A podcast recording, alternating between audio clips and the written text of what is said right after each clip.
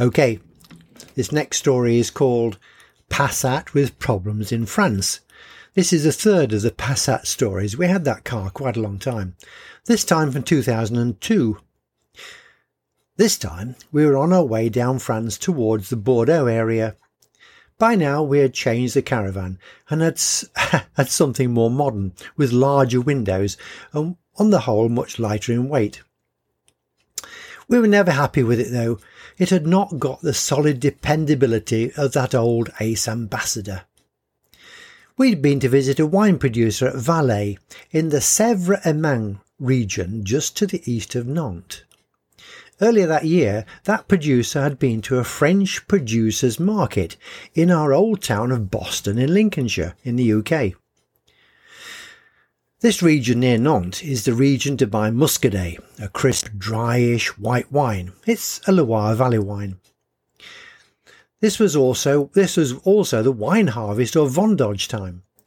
After a good tasting, we also bought some of his Bijan.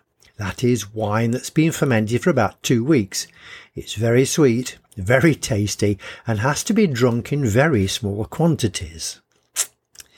We stayed that night at a small caravan and campsite close to Aigrefeuille-sur-Maine, and shared our Bijan with the rest of the campers.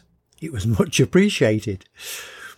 Next day we continued south, but after encountering a town where all the roads were dug up, we had problems with the exhaust pipe. Our destination was a small caravan site just north of Libourne on the River Dordogne. We had a long way to go. It was virtually midday when we spotted a garage with a workshop. I zoomed into the forecourt and explained our problem to the owner. "Unhook the caravan and leave it just outside," he said. "We'll have a look." Up on the ramp, it was easy to see that the exhaust downpipe had fractured where it joins a flexible piece close to the engine. It was all hanging loose. The owner turned to one of the workers and told him to weld it up. The mechanic pleaded that it was already midday. But fortunate for us, the owner was in a good mood and said, "Just do it." In fact, the MIG weld took about 5 minutes and cost about €20. Despite the fact that the mechanic was eager to get off for his weekend, he did make a good job, and that exhaust never budged for the whole of the rest of the life of that car. The next story in this series is about Father Christmas at Libourne.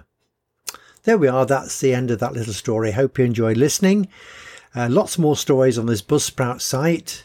There are free videos to watch on Keith Sanders, the Short Story Man, on YouTube, and look up Cracker Book on Facebooks to get a link to our free book downloads. Thank you for listening.